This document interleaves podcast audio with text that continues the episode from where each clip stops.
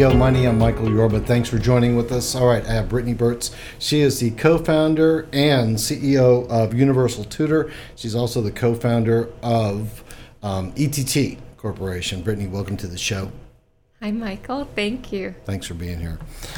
Um, I want to know if you can give us some background on ETT, and well, I'm going to dive into Universal Tutor. And one of the questions I have is the the way that you are evolving education using technology that is going to to impact the world. It's not just a localizing. This is a global project that you're involved with. Thank you. Yes, it very much so. And one of the reasons Universal Tutor is a subsidiary underneath ETT, the corporation, is that ETT is highly focused on changing global markets, countries, economies, evolving those economies, impacting the happiness quotient, which a lot of countries are measured in today. If you research it, the rulers are looking for how do we make our people happier? How do we raise that? I know if we pay attention to the uh, metrics every year that come out, uh, Norway, Finland, are usually in the top, either the very happiest country in the world, and then the other one come. They they trade off every year with one another, but so many other countries are looking at that saying, hey, we want to up our happiness quotient as well. And how do we go about doing that? So, in addition to happiness, you know, jobs play a big role in that, access to jobs um, reducing the unemployment, uh, etc. So, uh, you know, Universal Tutor as an education technology company, I believe, is a foundational element to creating economic growth and change. I mm-hmm. believe changing the education industry and evolving it to the next level is vital uh, for a lot of these nations, and the United States uh, being one. But we're looking at every country around the world, and we're looking at working with organizations like the United Nations uh, who are highly focused in um, affecting these global markets in that way. You also, it's not uh, um, education for one age group. You, you cover all of them, but tell me why children learn differently Uh, what you found out by going down this path? Well, so my background is in coaching, in neuro linguistic programming, timeline therapy, and a, a little bit of hypnotherapy too, but using positive psychology and neuro linguistics with young adults and adults. I, I, you can really create amazing change and help people move beyond their limitations and step into their power, their self awareness and their ability to create meaningful relationships and uh, a meaningful, holistic, uh, self view as well, which is so important. I always wanted to take those same concepts and start in the imprinting stages of childhood because by by the time a child is five to eight years old, their programming is set, and psychology has shown shown us that. So it's been a dream of mine to start with the younger ages and give them the tools necessary in order to live their highest potential, in order to be self aware and have self esteem and create uh, a meaningful relationships and really go out into the world and, and do something fantastic that they're destined to do.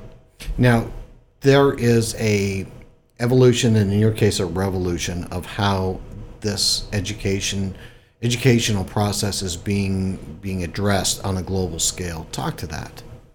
Absolutely. I mean, you see it happening here in the United States rapidly. We've been watching for the last few years the state boards of education here in the US making mandate after mandate or notification after notification that is sent down from the top all the way to the administrators in school districts, whether it be public, private, charter etc., mm-hmm. saying, hey, the future is in social and emotional learning. We have curriculum yet there's another curriculum outside of that and the the proof is is available there have already been amazing studies done where you take a student and you start to teach them about themselves so they have self esteem. You start to teach them critical thinking, problem solving, self esteem, self awareness, goal setting, social perceptiveness and all of the sudden their grades improve their attendance improves. It's not about learning all the time more math science and history hmm. but what they see is massive growth in that child when they learn more about themselves. So these soft skills even the state boards of education are realizing are some of the most important topics. So there's a huge push in the US right now. And then we look at other countries around the world who are looking for the same thing. You look at countries in Asia, in China, uh, South Korea, uh, they're very excited about incorporating these 21st century concepts as well. India is another focal point of ours, uh, well, where we're moving our software into, and uh, Europe every country really is looking to upgrade their education systems. I wanted to know where you see the growth coming from in regards to the educational growth, utilizing these pathways to a better a better society? Is it is it really in Eastern Europe? Is it in Asia? Is it here in the U.S.? Where who's adapting quicker? Well, I think for sure Northern Europe and the Scandinavian countries have always been the leaders. In my opinion, from of years of assessing the education industry, mm-hmm. they have a little bit of a different approach than other countries when it comes to supporting the child, to uh, not necessarily shoving academics at them as early as possible, but helping them develop these life skills and these self skills first. And they're now being ranked the happiest countries in the world year after year. Um, these are some of the wealthiest countries in the world. Uh, they, we have a lot to learn, I believe, from these um, Scandinavian countries. And now all, others are picking up on the idea and they're saying, you know what, we want to consider some of these other alternatives in addition to the other great things that we're doing. How do you see the industry sector evolving? I mean, because this is this is a revolution with what you're doing. Most people don't think about it covering this kind of this part of the education. It's not that ingrained. It's not. It's new stuff. How do you see this evolving? Uh, is our society going to completely do a flip flop because we're finally addressing the human human side of people versus the the analytical side of people? It, I want to know this. It's such a good question. Uh, we are going to see things change. They have to change. And that's why, especially in the US, they're ready for change um, the violence that's been going on, and we see far too much of it. It just shouldn't be happening.